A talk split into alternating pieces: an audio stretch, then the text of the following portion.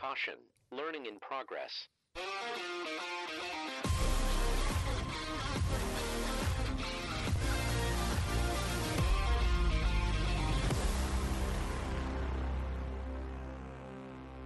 Hello, everybody, and thank you so much for listening to another episode of Smarter Every Season.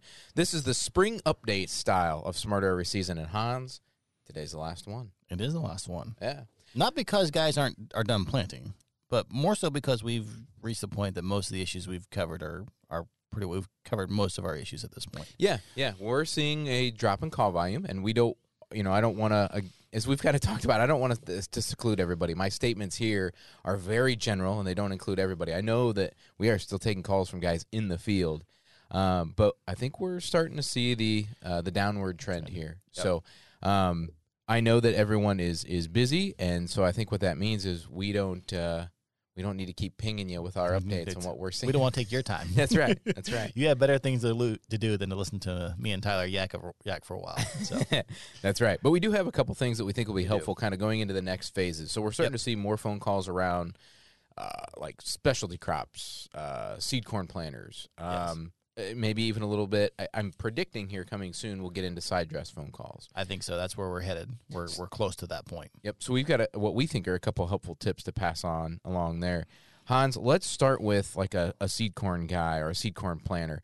I'm thinking about like the guy here to use an example of I have a spike bar or I, I have a 40 foot bar, but it's only got four row units on it. This is how I plant my male rows. The row spacing's 120 inches. Yes, and then I'm going to come along with a different bar and do the female Yep. rows, right? Yep. So, what I want to ask you here is, in that instance, how do I set up effective row spacing? What does that mean, and what do I do with it? Yeah, so the effective row spacing or control row spacing, depending on which one you're looking at. Gen 3 calls it controlled uh, row spacing in newer software. The older ones call it, Gen 2 calls it effective row spacing.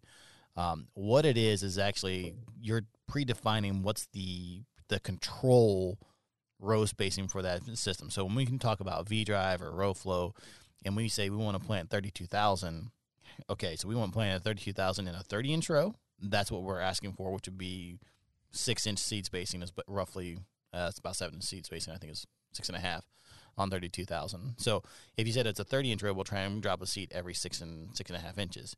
If you tell it it's a sixty inch row, we're going to cut that in half. We're going to try and drop a seed every three and three inches. If you tell me it's hundred and twenty inch, we're going to try and put them basically on top of each other. Um, so the the effective row spacing or the controlled row spacing is basically do you want to plant like I know the rows are are actually physically 120 inches apart. Do you want to plant like they're 120 inches apart, or do you want to plant like they're 30 inches apart and control to basically a 30 inch row? What's Yeah. the I want a 30,000 population within a 30 inch row, or across the board? I want a 30 inch. I want it spaced like 30 inches, or I want to plant Yes. like a 30 inch row. Means I want that six to seven inch spacing. Correct. Yep. If you're gonna, if you're doing effective row spacing of 120 inches, like you said, I'm gonna have seeds like On top of the ground. Basically, I have to find a way to fit 32,000 seeds in this acre acre. with only four row units. Correct. exactly. exactly. So we're gonna try and pack it in. We're going to try Yeah. and pack it in. Yep. So Perfect. that's the that's the idea behind control spacing. It's what you're actually trying to control the row to. So um, just a word of caution on that to be be cognizant of that. You start changing the actual row spacing. A lot of times we'll actually jump. If you tell it it's a 120 inch planter, control spacing is going to go to that 120 unless you go in and manually set that back to 30 inch or whatever you want it to be. And some guys do want. There are some specialty crops that I think you do, do want. want 120 It's more about the spacing. population than it Yep. is about the spacing. Yep. Yeah. Yep. Yep. Okay. And there are so especially if you get into stuff like pumpkins where they're actually Yes. running a 60 inch row or 120, 90 inch row, and they truly want it to control as if it is in that population. That's exactly where I was thinking too. Yep. Yep. Okay. Um, as we start to see crops emerge, specifically like corn emerge, Yep. I think it, it is good, or we thought it'd be good if Hans, you kind of go over some emergence basics or troubleshooting basics there. Yeah, it's just it's one of those things where um, a couple years ago we did a emergence class uh, at training, um, and just a reminder some of those things of what we you remember when you're when you get that phone call and stuff's coming out of the ground. And it's like, hey, I don't this doesn't look quite right, or I'm missing this. There's the emergence doesn't look phenomenal. Um, just a couple things to remember. Go back to how you you understand how the corn, corn plant grows. Um, my recommendation is if you go out if you go out that field, um, take your pogo stick with you if you want to try and do, or just take your iPad app that's got pogo on it to do emergence testing and see are you getting late emergers. Um, are you getting misplaced seeds? If it's misplaced seeds, is it directional? Does it look like they're um, something's in this in the, in the meter? If it's emergence issues, um, dig the plant up. Why is that seed late coming up? Um, some of the, the conditions we got in got it planted around here anyway was really cold. Um, so you might see some seed chilling or our plants are starting to curl over and they, they made a couple. You can see this when you dig the, that corn up. Um, or was it a no germ? If you're missing a plant, was it just a true no germ? It got in there and never had, um, and the, the, the seeds there just never germinated. Um, I've seen a little bit of dried dry dirt as well. Um, issues around here where we're seeing just driving around the countryside. I'm seeing some corn got planted in dry dirt. It didn't come until it got a rain. So, um, so those are just kind of some of the cool, the, the, the quick things. Is don't be afraid to go out and start digging in them and and see what you're looking for. If it's a late emerger, again, um, there's a whole host of things that can cause a late emerger, but look for residue in the furrow. Look for shallow planted seeds. Like find out how long the um, the mesocotyl is. Find out what your what your distance is on that before it comes up, and see what your your distance is from the root to the top of the ground. So, um, those are just general, some general things to look for that that I like to see, and what's the what's the length between between that. So. We probably should have put this with the first bullet point, but I would also say this is the time of year that because of some specialty crops, I tend to use the seeding calculators on the cloud Mm-hmm. very frequently. I'll take this one, Hans, and just let everybody know. Uh, under the support tab, where you would find like product resources, 2020 downloads, research pogo, things of that nature, uh, is also a tab for product calculators. This is where you can see how fast a V drive would be turning, um, what your average seed spacing should be. Uh, like if, if somebody only knows, hey, this is the spacing that I want, but I don't know my pop, we can use those calculators and work backwards, Backwards. and figure out what the population should be. The product calculators are really handy too because a lot of times you'll get specialty crops that are at a very low population. Guys want to know, well, can, Can the V drive even this? handle it? Yep.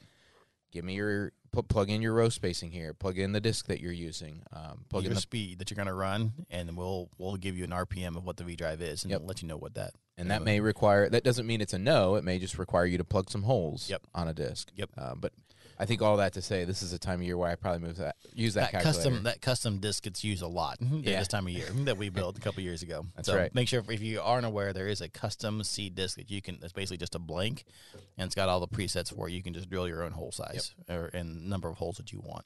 Yep. Um, hans what are side dress mapping expectations and what i mean when i say that is i know that the gen 2 and the gen 3 will control the apply base a you know flex HD, just yep. fine what are the expectations around mapping that data and getting it to field view Yeah, so uh, we'll start with Gen two because that's a little bit um, that's been around a little bit longer. But Gen two, Gen two will control everything just fine as far as its ability to run the system. Um, it will not create a actual mappable data layer. Um, if you try to export data out of that Gen two and take it to third party software, there is no file there that's that is movable to another display or to another system. If you plug FieldView into a Gen two, you will get a live map on FieldView as you run across a field. That's just a live map. There's no actual data transferred with that. If you delete the field, if you rebuild the map, um, it will not bring that map. That map layer is gone. It will not sync that data up to FieldView uh, cloud or up to the to the cloud. Um, so Gen two side dress, you get a live map, no actual data layers that you can view in any other system. It's just a live map, and it's just a product application applied rate. Gen three, Gen three does not map in FieldView, but it does create a .2020 file that is easily usable in any other mapping software. You can data inbox that into FieldView, and it will give you a map in FieldView. Then at that point, that you could sync back down to your iPad. i think Um, that's the best way to say it is the expectation here is with a Yes. gen 3 This is the inbox. expectations of, that you want to do is that it will be data data inbox Yeah. to get data into FieldView from a Gen three. That map layer is usable in any other third party system that can read it um, on a Gen three. A Gen two, you can get a live map, but that's the only map you're going to get. There is Yeah. no other mapping software that'll read that. So that just to level set expectations. This is the the best path forward for guys that are running um, side dress. Yep. So Very good, Hans. Thank you very much for being a part of uh, these kind of spring update style podcasts for the last six or seven weeks. Yeah. I think these have been very helpful. We've continued to get good feedback on these, and guys appreciate them. So uh, I think we're doing something right here. I hope so. Thank you for think- dedicating the time you have to Oh, it. This is a, this is a fun this is a fun day of the week when I get to come on and we can Yeah. just talk through some of the fun stuff. So I've We- enjoyed taking we the time with enjoy yeah we enjoy passing along what we think will will be helpful Yep. yeah so with that um if there's anybody out there that is really just getting a start and is kind of like why in the world are these guys now talking about side dress and and seed corn planting and things like that we do acknowledge there are some folks that are maybe just getting a good start um listen the previous six or seven weeks of what we've done i still contend are very applicable very to applicable this to, to to today. Yep. Yep. Uh, so if you're depending on where you're at in the season, you can go back and listen to the episodes from mid-April up until today as you progress through your Yep. season, and I, I, I think that I hope that they will help. Yep. Um, the other thing that I'll say too for the uh, for the podcast team Hans is we will kind of be balancing over the next two to three weeks when we go back to our regularly scheduled programming. I don't know if that's two weeks out or three weeks out. Um, I'm hoping early June we can start to get back to our regular episodes, but at the same time, we do want to balance the fact that we do still have people Plan. calling in, and we want to make those guys a, and gals Those a priority. Are, you are those of you that are calling in. You are still our priority. Yeah, yeah. So, So we want to just- make sure that we prioritize you guys coming in as uh, on the phones. Exactly. Just know we're coming back with the regularly scheduled episodes soon, but give us some grace as that might be a couple weeks as we uh, just kind of try and, and use our best judgment here coming down the, the home stretch of spring. So uh, we'll uh, it, it won't be long, It won't be long. um, but uh, but that's kind of the plan going forward there. So uh, on behalf behalf of myself and Hans Stetzman, thank you all so much for listening. Uh, thank you for everyone out there for all the hard work you've put in this spring, and we look forward to uh, to hearing from you again soon.